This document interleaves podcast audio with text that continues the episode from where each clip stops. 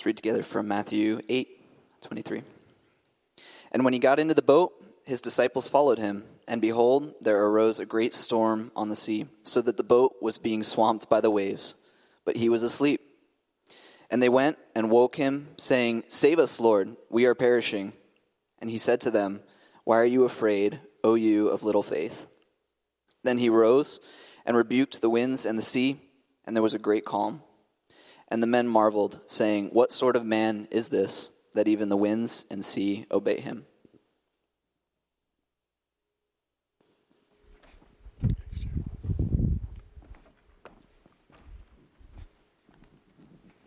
Good morning.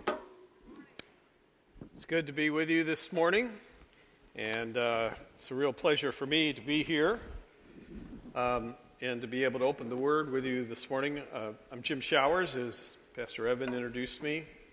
I'm executive director of the Friends of Israel Gospel Ministry, which is located in southern New Jersey, about 20 miles from here. And uh, it's my privilege to direct this historic Jewish ministry. Uh, the ministry began 85 years ago in 1938. And I want to share a little bit about the ministry so you'll understand a little bit of the organization that I lead. Um, it, Friends of Israel began in the 1930s at a different time than we live in today. It was a time when Hitler and the Nazis rose to power in Germany in 1933. And they blamed the Jewish people for their defeat in World War I and they began to take away the rights of the Jewish people. As soon as they came to power, they began passing laws that restricted the movement and the activity of Jewish people. And it got progressively worse as the 1930s went on. And, um, and so they be, believed that Germany, if it was ever going to be great, had to eliminate the Jewish people, which is a very, very dangerous thought. Well, while this is going on in Europe in, in the 1930s, there was a group of believers in the city of Philadelphia, just up the road from us, who began meeting to pray about the plight of the Jewish people. They were concerned for the suffering in Nazi Germany, and um, they, were compelled to help Jewish refugees flee the Holocaust. It included some rather well known Christian leaders at that time, like Dr. Lewis Sperry Chafer, who was the founder of Dallas Seminary, and Dr. Harry Ironside, who became pastor of Moody Church. It was their study of Scripture, what the Word of God told them, that ta- taught them of God's promises to restore Israel to the promised land and God's desire to bless the Jewish people from Genesis 12:3 that really motivated them on to what they did. And by 1938, the Holocaust was severely affecting Jewish people as they were trying to get out of Germany, but not an easy task to accomplish when everything was stacked against you. If you were Jewish in 1930s and you tried to flee Germany, if you could get out, you could only take one suitcase with personal items and about $200 of cash. So all of your wealth and earthly possessions were left behind. And if you remember, the 1930s was a Great Depression. It was very, very difficult for those that escaped. They had little to live on. And so, uh, that was the great need as Jewish refugees were pouring out of Germany into Europe, into the United States. And then there was a very precipitous event on November 9th of 1938. It was called Kristallnacht, which in German means the night of the broken glass. It was an evening, a nighttime in which the Nazis organized riots, pogroms against the Jewish people. And all across Germany, uh, synagogues were burnt along with the Torah scrolls and uh, Jewish homes and businesses were invaded. The windows were broken out. their personal effects thrown in the street. They were beaten. Jewish women raped. Many murdered. And 30,000 Jewish people were put on transports to labor camps. This was the beginning of the movement of Jewish people to labor camps. And it was this event, more than anything else, that caused these godly men who were praying for the Jewish people to act and form the friends of Israel. You know, Genesis 12:3, where God says, I'll bless those who bless you. When you study that in the Hebrew, you come to understand something you don't get out of the English translation that the blessing, the word God used for blessing, is a high standard. If you want God's blessing, you have to act. It means you have to physically get involved in helping. And these men understood that. Getting together to pray was good, but not enough. And so on December 1st of 1938, they formed the Friends of Israel Refugee Relief Committee. I find it interesting that the Friends of Israel is in our original name because in 1938 there was no Israel. It wasn't until 10 years later that Israel became a nation again. And yet it was because of their understanding of the scriptures that God would someday restore the Jewish people to the land. And that was part of their motivation in helping the Jewish people. That they called our organization from its inception the Friends of Israel. 18 years later, in 1956, they asked one of the founders, who was our first president, he was a very successful businessman in the city of Philadelphia, why they came to form the Friends of Israel. I'd like to read for you his words and what he said. He said, Some years ago, when the Jewish people were so mercilessly persecuted by Hitler, like so many other Christians, I felt keenly about their tragedy. I knew from the beginning that Hitler had sealed his own doom the moment he started his wicked mistreatment of the Jews, because God said to Abraham, I will bless those who bless you, and I will curse him who curses you. For the past 18 years, the Lord has, in a marvelous way, used the friends of Israel to bring physical help and, above all, spiritual comfort to the Jewish people in every part of the world. Four years later, we began the publication of a magazine called Israel My Glory. Some of you may receive this. This current issue is on uh, the book of Esther for such a time as this. But each issue is about teaching the Word of God.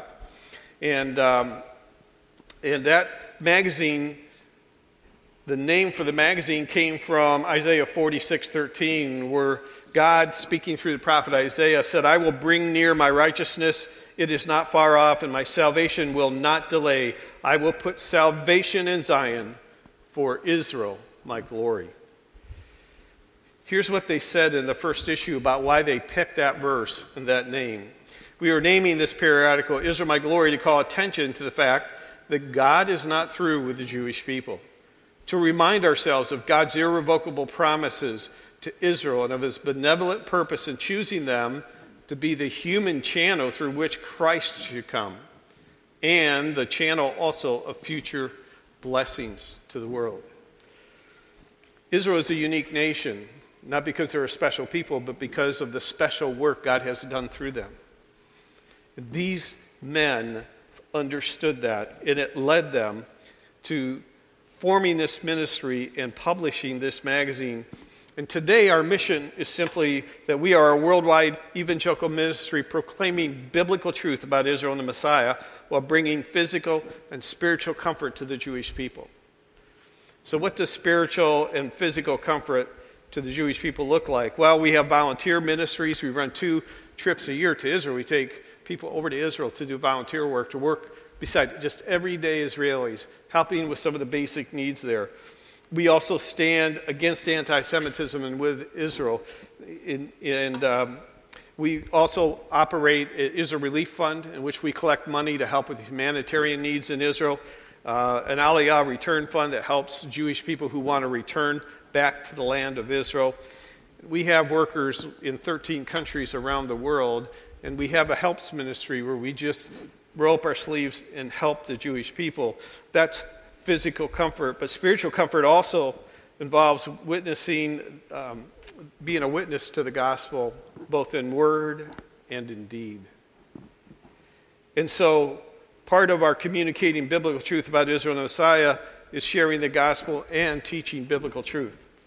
Uh, we do that not only through our magazine, Israel My Glory. And by the way, if you would like to get a free one year subscription to that magazine, you can go to our website, foi.org, FOI for Friends of Israel, .org, and sign up for a free one year subscription, sample six issues, and then you can decide whether you want to become a subscriber.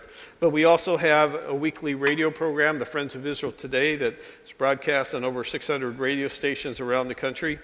Uh, we have conferences with Bible studies, speak in churches, and we run a tour every spring and fall when there isn't COVID. So I have the privilege as the executive director of the Friends of Israel to lead those tours every March and October. And it, it's one of the real highlights, one of the real blessings for me in my ministry uh, because I get to go to Israel so often and see the place where it all occurred. Uh, so much, about 80% of the Bible took place within the land of Israel. It, it's an amazing place. And people who go tell me that it has changed their lives. Uh, the Bible goes from being black and white text to living color when you go to Israel. And it is a trip of a lifetime. And one of the places we always love to go is the Sea of Galilee. We travel to the Sea of Galilee uh, and spend three days around the Sea of Galilee. Why? Because the Sea of Galilee is the middle, it's, you're in the midst of where Jesus did about 80% of his ministry. Jesus set up his headquarters in Capernaum. This is right on the edge, the northwest edge of the Sea of Galilee, is the city of Capernaum. And there, Jesus did so many of his miracles and his special works. It's where he did so much of his teaching, it was along the rim, the edge of the Sea of Galilee. now, the Sea of Galilee, if I could take you there this morning, I would. We'd be out on the Sea of Galilee riding the boat, the picture you saw. And we'd be able to do this message from there, which would make it all the more special. But the Sea of Galilee is a very interesting construction. When you drive across Israel to get to the Sea of Galilee, we go across the Jezreel Valley very flat. When we get to the other side, we start descending. We go down and down until we're 700 feet below sea level. It is one of the lower, lowest places on the face of the earth. And it's, it's like a bowl because it's surrounded by mountains. There's a rim of mountains that go all the way around the Sea of Galilee. It's kind of like if you had a bowl of cereal this morning, it's that puddle of water or milk in the bottom of your bowl of cereal. That's the Sea of Galilee. It's 13 miles long and seven and a half miles wide. And you say, well, that's a lake. That's not a sea. So why do they call it a sea? Well, in Hebrew, you have one word for a large body of water, translated sea. And so this sea is really the center of where Jesus did his ministry. And on one particular day, as we just heard read in the book of Matthew, it says that Jesus got into a boat you recall in the Gospels, right?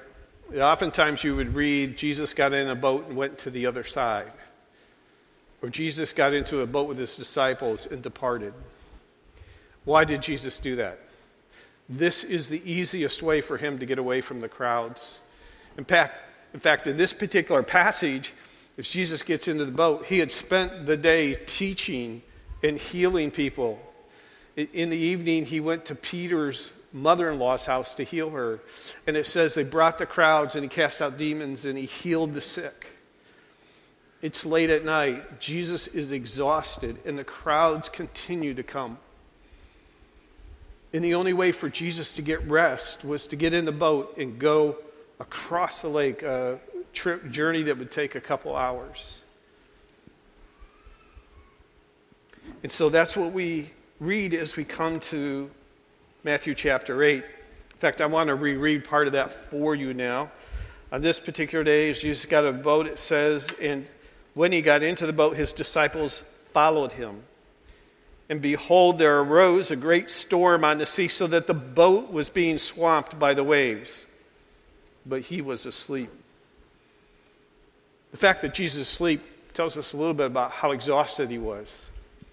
But I want to focus upon what happened after they got into the boat. That suddenly the sea that could be so calm and pleasant turned into a tempest. Here's a couple pictures that artists have rendered of what was going on, but how can such a placid, smaller body of water turn into something like this? It's again because of the construction of the Sea of Galilee, because of its location. Because I told you that the Sea of Galilee is rimmed with mountains, and where those mountains come together, you have notches in the mountains, you have gaps. Roads tend to be built in those notches. Now, when a storm comes with a lot of strong winds, those winds are forced to go down between those notches, and whenever you compress wind, you speed it up. In the book of Mark, chapter 4, where this is recorded, it says, And the winds pressed down upon the sea. And suddenly the sea went from calm to a tempest. And you know, this is really a microcosm, a, a picture of what life can be like.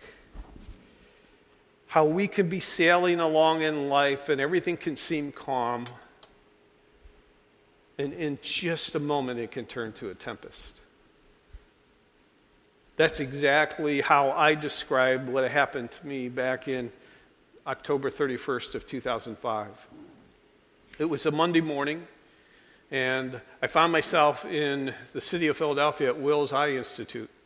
My eye doctor had sent me to Wills because I had a little growth in my eye. It was on my iris. I was born with it. And it was never a problem. Many doctors had looked at it and told me just uh, it would not be a problem. But it had changed color. And so my eye doctor said, I want you to go over and get it checked out. They had me come in at 6 in the morning. Diane went with me, my wife. Uh, I tried to talk her out of going because I said, This is routine. I've been through this before. I know exactly what I'm going to hear. And she said, I think I should go.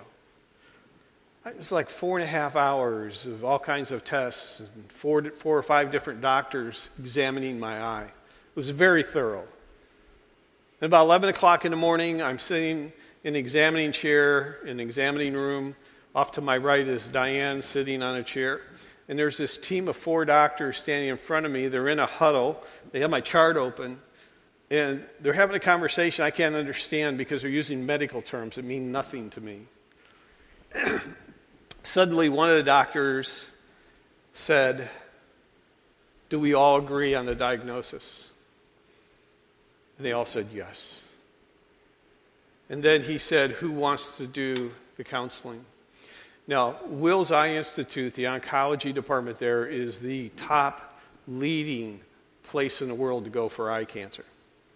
And so there's a husband and wife team that put that on the map. They are the experts on eye cancer. And the wife of the team said, I will do it. And the other three doctors left the room. And she turned to me and said, Mr. Showers, I want to tell you that you have melanoma of the eye. That was not what I expected to hear the C word. Some of you have heard that before, been told you have cancer. You know how that is, how your mind floods with questions you have no answers for. It's like your head is spinning, like, uh, is this a bad dream? Am I going to wake up? And then she reached up on the shelf and grabbed the textbook that she and her husband wrote on eye cancer and opened up to a page and she said, Here's a picture of a gentleman who had the same thing. Yours is late stage one. He was in stage two of three stages. We operated on him, but he died. But she said, We want to operate Thursday on your eye, and we think there's a good chance that you will survive this. And then she turns to my wife and says, Mrs. Showers, I just want you to know we'll do everything we can to save your husband's life. Now, guys, this, is, this was like a nightmare. I mean, I, I had no pain, I had no symptoms, and I couldn't believe what I was hearing. So we had to go up the hall to do the paperwork for the surgery and go to the lab to get some blood work drawn. It's, it's noon. I haven't had one second to talk to Diane about this. And as we stood up to leave, her phone rang. It was our son. He and our daughter in law were eight months pregnant. This was their first grandchild, and our first, or their first child, our first grandchild. And um, they knew they were going to have a girl. But the doctor, the delivery doctor, had concerns about my daughter in law's pregnancy. And so they had sent them to a specialist that morning. And they got some very disturbing news that there was a problem with the pregnancy and that uh, the baby may be born with serious problems. So there we are standing in the lobby of the elevators having this conversation with our son. And suddenly, the, the diagnosis I got seemed secondary to the concern for our unborn grandchild. Thursday of that week, I had surgery. They removed a third of my iris. Some of you have seen me wear sunglasses around here, and that's because of sensitivity to light for the surgery. But that same day, they sent my daughter in law in to have a test done, and it put her into labor. And so our granddaughter was born that same day, that Thursday. And she was put on life support to keep her alive. This was the first time I'd really been in a tempest in all my life.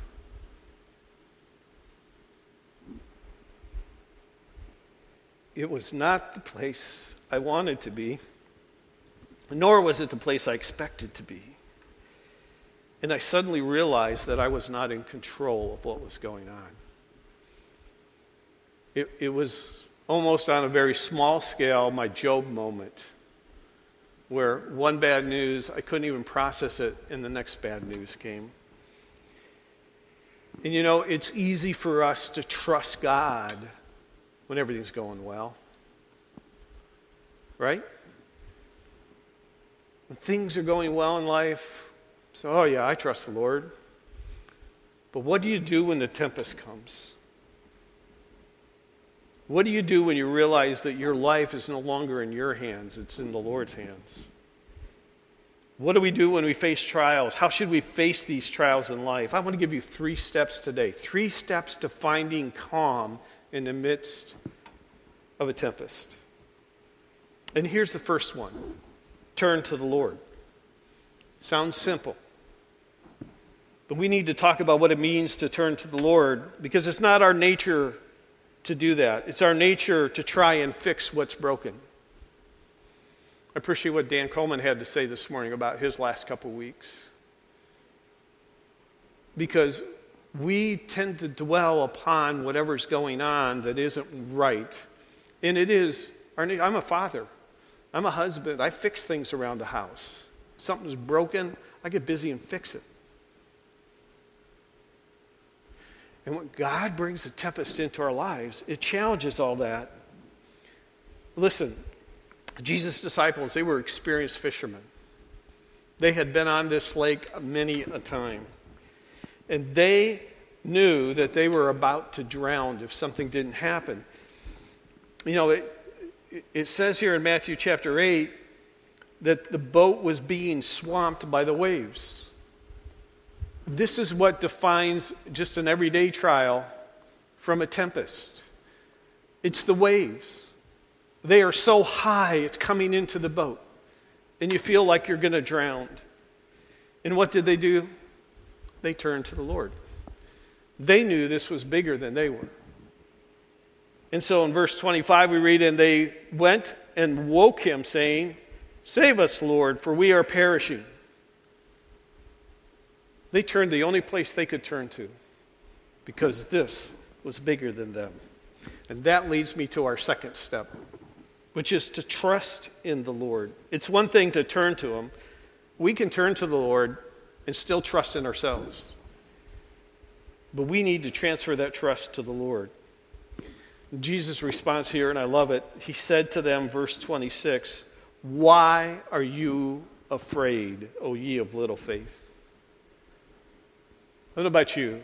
If I had the privilege to be in the presence of my Savior and I called out to him and he said to me, Why are you afraid? Oh, you of little faith. That'd be like putting a dagger in my heart. Over in Matthew chapter, or uh, Luke chapter 8, the companion passage, he says it this way Where is your faith? See, the issue here wasn't did they have enough faith? That is never the issue. The issue is what are you trusting in? Are you trusting in what you can do about this situation, or are you willing to trust me? Jesus told them that they were going to the other side of the lake when they got into the boat. You don't read here in Matthew, but over in, in Luke and Mark, he, he says as he gets in the boat, Let us go to the other side of the lake. And so they set out. Jesus told them where they were going to go. He's the Son of God, He's the Messiah. And now, moments later, when they're in the middle of this tempest, they've forgotten about that. They believe that they're about to go to the bottom of the Sea of Galilee. Did they believe what Jesus told them? That they were with the Messiah? Was God going to let the Messiah die in all this? Of course not. They were not trusting in the Lord. They were trusting in what they could see and what they knew. As experienced fishermen, they understood the, the seriousness of this situation. And then, verse 26 Jesus rebuked the winds and the sea. Then he arose and rebuked the winds and the sea, and there was a great calm. And the men marveled, saying, What sort of man is this, that even the winds and the sea obey him? Jesus spoke, and there's instant calm.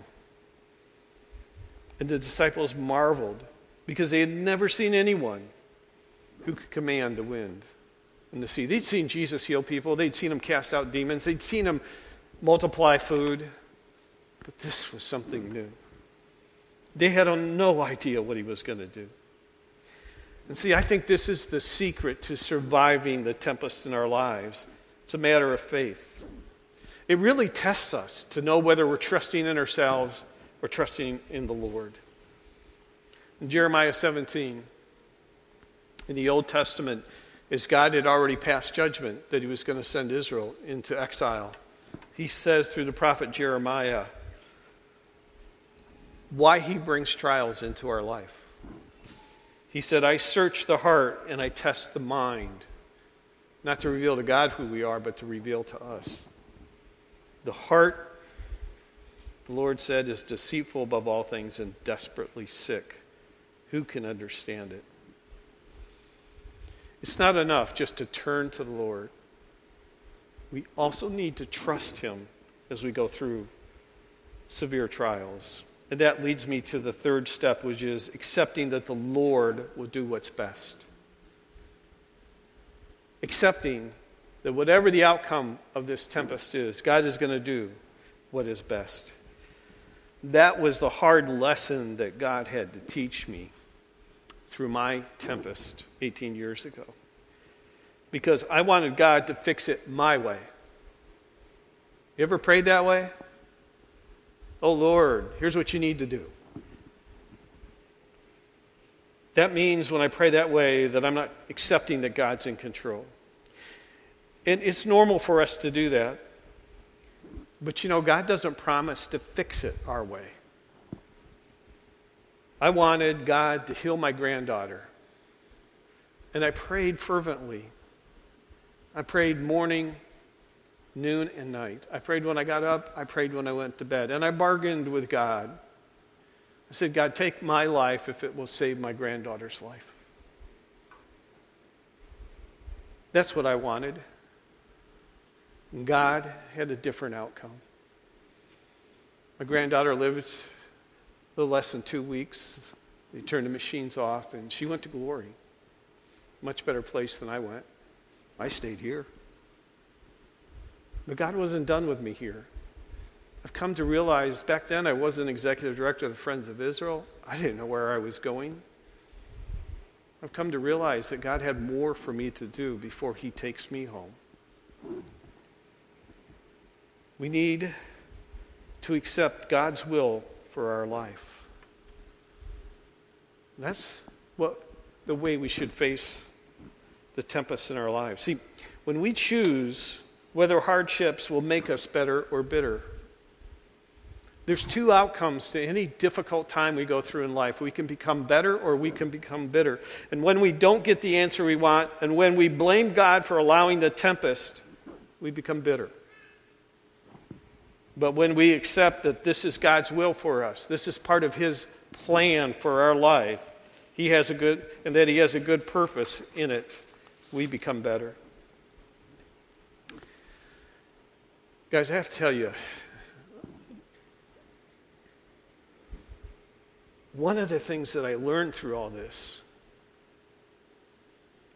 Paul talked about in Philippians chapter 4. And that these two verses came to life through this difficult, difficult time in our lives.